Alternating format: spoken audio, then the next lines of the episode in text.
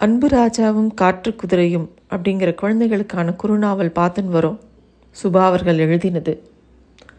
அன்பு ராஜாவுக்கு புவனா உதவியாக இருப்பாளா அப்படின்னு ரொம்ப கவலையோட சித்தார்த்தன் கருபுச்சித்திரை பார்த்து கேட்குறான் அதுக்கு அவர் சொல்கிறாரு என்னுடைய சக்தி ஓங்கி இருக்கிற நேரம் கண்டிப்பாக உதவியாக இருப்பா. ஆனால் சில சமயம் அவளோட சிந்தனைகள் அவளோட மனசுலேருந்து வரும். அப்போது அவள் நல்லபடியாக இருப்பாளா? கோவமாக இருப்பாளான்னு என்னால் சொல்ல முடியாது. அது அவளோட இஷ்டம் அப்படிங்கிறார். சித்தார்த்தனுக்கு திடீர்னு ஒரு யோசனை வருது. அன்பு ராஜா உட உலகத்தில் இருந்தானே போயிருக்கான். அவனால் புவனாவை குணப்படுத்த முடியாதா? அப்படின்னு ஆர்வமாக கேட்குறான் இப்போ கரும்பு சித்தர் சொல்கிறார் இல்லைப்பா அவனுக்கு இன்னும் அந்த வித்தையெல்லாம் நான் சொல்லித்தரல ஆனால் கவலையை விடு. எத்தனையோ சந்தர்ப்பங்களில் தர்மம் பலவீனமாக தான் இருக்கும். ஆனால் ஒரு முறை கூட தொக்காது. அப்படின்ன உடனே கொஞ்சம் சமாதானமாகறான் சித்தார்த்தன். அதே நேரம் இன்னொரு பக்கம் நாகமுடி வந்து ஒரு குகையில் நல்லா இருட்டான நேரத்தில் அவனுடைய மரக்கோட்டையில் உட்காந்துருக்கான் அப்படியே எண்ணெய் விளக்குகள்லாம் அந்த திரிகள்லாம் மங்களாக ஒரு வெளிச்சம் இருக்குது அவன் முன்னாடி அந்த ஆந்தா ரொம்ப வளைஞ்சு போய் பணிவோட பயத்தோடு நின்றுட்டுருக்கான் அந்த இருபத்தி நாலு மணி நேரத்துக்கு மேலே அவன் உடம்ப விட்டு பிரிஞ்சு இருக்க முடியாது.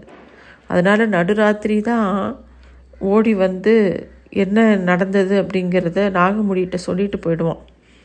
லோகநாதனோட உடம்புல வேற ஒரு சக்தி நுழைஞ்சிருக்கிறது அவங்க வீட்டில் இருக்கிறவங்க யாருக்கும் தெரியாது. அதுவும் அந்த ஆக்சிடெண்ட் ஆனதுக்கப்புறமா லோகநாதனை பிரிஞ்சு அவங்க அப்பா அம்மா கொஞ்ச நேரம் கொஞ்ச நாட்கள் தனியாகவே விடலை. ராத்திரிலாம் அவங்க கூடவே தங்குனாங்க. அப்போ எல்லாம் ஒரு அரை மணி நேரம் ஒரு மணி நேரம் வெளியில் வந்து எல்லா விஷயத்தையும் சொல்லிட்டு திருப்பி போயிட வேண்டிய மாதிரி ஒரு நிலமை இருந்தது. ஒரு இருபது நாள் கொஞ்சம் உடம்பு தேர்னதுக்கப்புறம் தான் அவங்க அப்பா அம்மா லோகநாதனை தனியாக தூங்க விடுறாங்க. அதில் அப்போ அந்த நேரத்தில் மட்டும்தான் ராத்திரி நடுராத்திரியாக அந்தா வந்து அந்த உடம்புலேருந்து வெளியில் வந்து நாகமுடிக்கிட்டு என்னெல்லாம் நடந்ததுன்னு சொல்லிட்டு போக முடிஞ்சுது. இப்போ வந்து அதே மாதிரி சொல்ல வந்திருக்கான். அவன் சொல்கிறான் புவனாங்கிற சிறுமியோட உடம்புல கரும்பு சித்தரோட சக்தி நுழைஞ்சது அப்படி அப்படிங்கிறதையும் புவனா வந்து அன்புராஜா பக்கத்தில் தான் உட்கார்ந்துருக்காங்கிறதையும் சொல்கிறான் அப்போது நாகமுடி கேட்குறான் அந்த பொண்ணுக்கு அவன் யாருன்னு புரியுதா? அப்படின்னோடனே அந்தா சொல்கிறான் இல்லை அவங்க ரொம்ப ஃப்ரெண்ட்லியாக பேசிக்கிறாங்க. ஒருத்தர் ஒருத்தரை தெரிஞ்சுக்கிற மாதிரி காமிச்சிக்கவே இல்லை. ஆனால் ரொம்ப பிரியமாக இருக்காங்கங்கிறத மட்டும் சொல்கிறான் உன் பார்வையிலேருந்து அன்புராஜாவை தவறவே விட்டுடாத ஆந்தா அப்படின்னு ரொம்ப கோபமாக சொல்கிறான் நாகமுடி. லோகநாதனோட அம்மாவுக்கு அவனுக்கு சாப்பாடு கொண்டு வரத்துக்காக மத்தியானம் வராங்க அவனை விட்டு நான் பிரியவே முடியல. அந்த மாதிரி சமயங்களை தவிர மற்ற நேரம்லாம் நான் அன்புராஜாவை ரொம்ப கவனமாக பார்த்துட்டு தான் இருக்கேன் அப்படிங்கிறத ஆந்தா சொல்லவும் இங்கே பாரு நீ நகரத்தில் இருக்கும்போது உனக்கு இன்னொரு முக்கியமான வேலை இருக்குது அப்படின்னு நாகமுடி திருப்பி சொல்கிறான் என்ன அப்படின்னோடனே மறந்துட்டியா? போன தடவை நீ நகரத்துக்கு போகும்போது நீ வேகமாக போயிட்டு வரணுங்கிறதுக்காக காற்று குதிரையை உன்னை நம்பி கொடுத்தேன். கண்ணுக்கு தெரியாமல் இருக்கிறதுனால நீ தவற விட்டுடுவேன்னு நான் உன்னை எச்சரிக்கை பண்ணேன். அது இருக்கட்டும். அதை காட்டி கொடுக்கறதுக்காக அதோட காதில் துளையிட்டு உன் பார்வையில் படும்படியாக ஒரு தங்க வளையத்தை வேற மாட்டி விட்டேன். அத்தனையும் பண்ணின அப்புறமும் நீ பொறுப்பே இல்லாமல் அந்த காற்று குதிரையை அங்கே தவற விட்டுட்ட. அதை மீட்டிட்டு திருப்பி என்கிட்ட கொண்டு வந்து ஒப்படைக்கணும்னு நீ சத்தியம் பண்ணியிருக்க அப்படின்ன உடனே ஆந்தாக்கு ரொம்ப கவலையாக இருந்தது. நம்ம பாட்டுக்கு வாக்கு மேலே வாக்கு கொடுத்துருக்கோம். அது வாக்கு கொடுக்கறதுங்கிறது சுலபம். ஆனால் அதெல்லாம் நிறைவேற்றணுமே. நாகமுடி மாதிரி ஆசாமி கிட்ட போய் வாக்கு கொடுத்தா அது நிறைவேற்றாமல் இருக்கிறது அவ்வளோ சுலபமாக அப்படின்னு ரொம்ப கவலையோடு இருக்கான். காற்று குடி குதிரையோடு வந்தால் தான் நீ இந்த உலகத்தில் நிரந்தரமாக தங்க விடுவேன். இல்லைன்னா இப்படியே அடிக்கடி போயிட்டு போயிட்டு வந்துட்டு இருக்க வேண்டிதான். அப்படின்ன உடனே ஆந்தாக்கு பயத்தில் உடம்பே நடுங்கிச்சு. அப்புறமா அன்புராஜ் அவனை தனிமைப்படுத்தணும். பள்ளியில் ஒரு சாதாரண மாணவன் மாதிரி அவன் சேர்ந்துருக்கிறது அவனோட சாமர்த்தியம். ஆனால் அவன் முகமுடியை நீ தான் கிழிக்கணும். இப்படிலாம் வந்து நாகமுடி ஆந்தாட்ட சொல்லிக்கிட்டே இருக்கான். அடுத்தடுத்து என்னென்ன பண்ணணும்னு.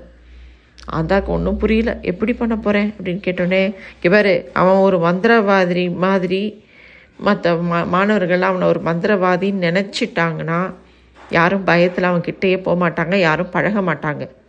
அதனால் அதுக்கேற்ற மாதிரி நீ திட்டமிடணும். எல்லா எதிரிலையும் அப் அன்புராஜா தன்னோட அபூர்வ சக்திகளை உபயோகப்படுத்தணும். அதுக்கு என்ன பண்ணணுமோ அதை நீ பண்ணு அப்படின்னு சொல்லிடுறான். அதை கேட்டவுடனே ஆந்தாவோட முகத்தில் பெரிய ஒரு குரூரமான ஒரு திருப்தி வருது. ஆ செய்கிறேன் அப்படின்னு சொல்லிட்டு வேகமாக அவனுடைய உடம்புக்குள்ளே திரும்பிடுறான். காட்டில் சுதந்திரமாக திரிஞ்சிக்கிட்டு இருக்கிற அந்த பள்ளியில் ஒரு பல நேரங்களில் ஒரே பெஞ்சில் உட்காந்துருக்கிறது அன்புராஜாவுக்கு ரொம்ப கஷ்டமாக இருக்குது ஏன்னா எப்போ பாரு காட்டில் இப்படி அங்கே இங்கேன்னு திரிஞ்சிட்டு இருந்த பையனை ஒரே கிளாஸில் உட்காத்தி வச்சு பாடம் எடுத்துனா அவனுக்கு எவ்வளோ கோபமாக வரும். இருந்தாலும் வேறு வழி இல்லாமல் உட்காந்துருந்தோம் கிளாஸில் நடக்கிற எல்லா பாடங்களும் அவனுக்கு சுலபமாக புரிஞ்சுது. ஆனால் தான் ரொம்ப புத்திசாலின்னு காமிச்சிக்க கூடாதுங்கிறதுல ரொம்ப கவனமாக இருந்தான் அன்புராஜா. ஆசிரியர்கள் மித்த மாணவர்கள்லாம் ரொம்ப பிரியமாக இருந்தாங்க. லோக்நாத் மட்டும் கோபமாக இருக்காங்கிறது தெரியுது. போக போக அன்புராஜாவுக்கு அந்த பள்ளிக்கூடம் ரொம்ப பிடிச்சி போச்சு. மத்தியான வேலையில் தனியாக போய் உட்காந்து சாப்பிடுவான்.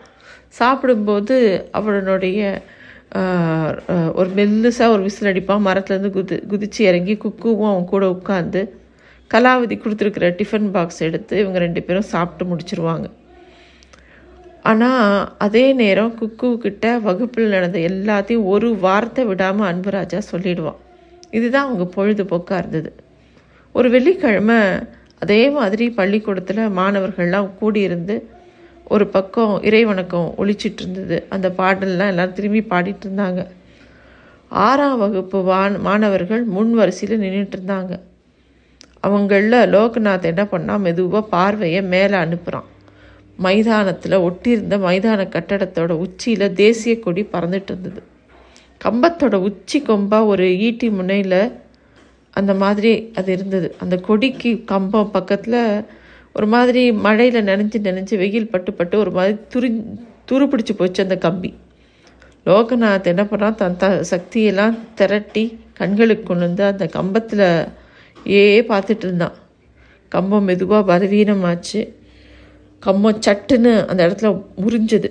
கம்பத்துக்கு கீழே பாதி வளையத்துக்கு மேலே பாதி மேல் பாதி அதுலேருந்து விடுபட்டு கூரையை தலைகீழே அப்படியே அங்கேருந்து கீழே உடஞ்சி விழுது. நேராக அது கீழே விழுந்துச்சுன்னா மாணவர்கள் மேலே தான் விழும். கண்டிப்பாக நிறைய பேருக்கு காயம்படும். அதை இதை மாதிரி பண்ணினா கண்டிப்பாக அன்புராஜா சும்மா இருக்க மாட்டாங்கிறது நல்லா அந்த இவனுக்கு தெரிஞ்ச ஆந்தாவுக்கு தெரிஞ்சது. அவன் தானே அந்த லோகநாத்தோட உடம்புல இருக்கான். அதனால அவன் அப்படி பண்ணுறான் கம்பம் முறிகிற சத்தம் கெட்டு எல்லாரோட கவனமும் மேலே போச்சு. தேசிய கொடி ஏற்றி இறக்குற அந்த வெள்ளி வெள்ளையாக இருக்கும் இல்லையா ஒரு கயிறு? அது வந்து கம்பத்தோட கீழ்ப்பகுதியோட கட்டப்பட்டிருந்தது. மேல் பகுதி கம்பத்தில் இருந்த கொடியை இழுத்து பிடிச்சிட்டு இருந்தது அப்போது அந்த முறிஞ்ச கம்பம் பாரத்தில் கீழே இழுக்க இழுக்க அந்த கயிறு கொஞ்சம் கொஞ்சமாக நஞ்சு கீழே விழறதுக்கு உண்டான நேரம் வருது. திடீர்னு இத்து போச்சு. கம்பம் கீழே முழு வேகத்தில் மாணவர்களை நோக்கி இறங்க ஆரம்பிச்சது. இப்போ என்ன ஆச்சுங்கிறத அடுத்த இதில் பார்க்கலாம். நன்றி.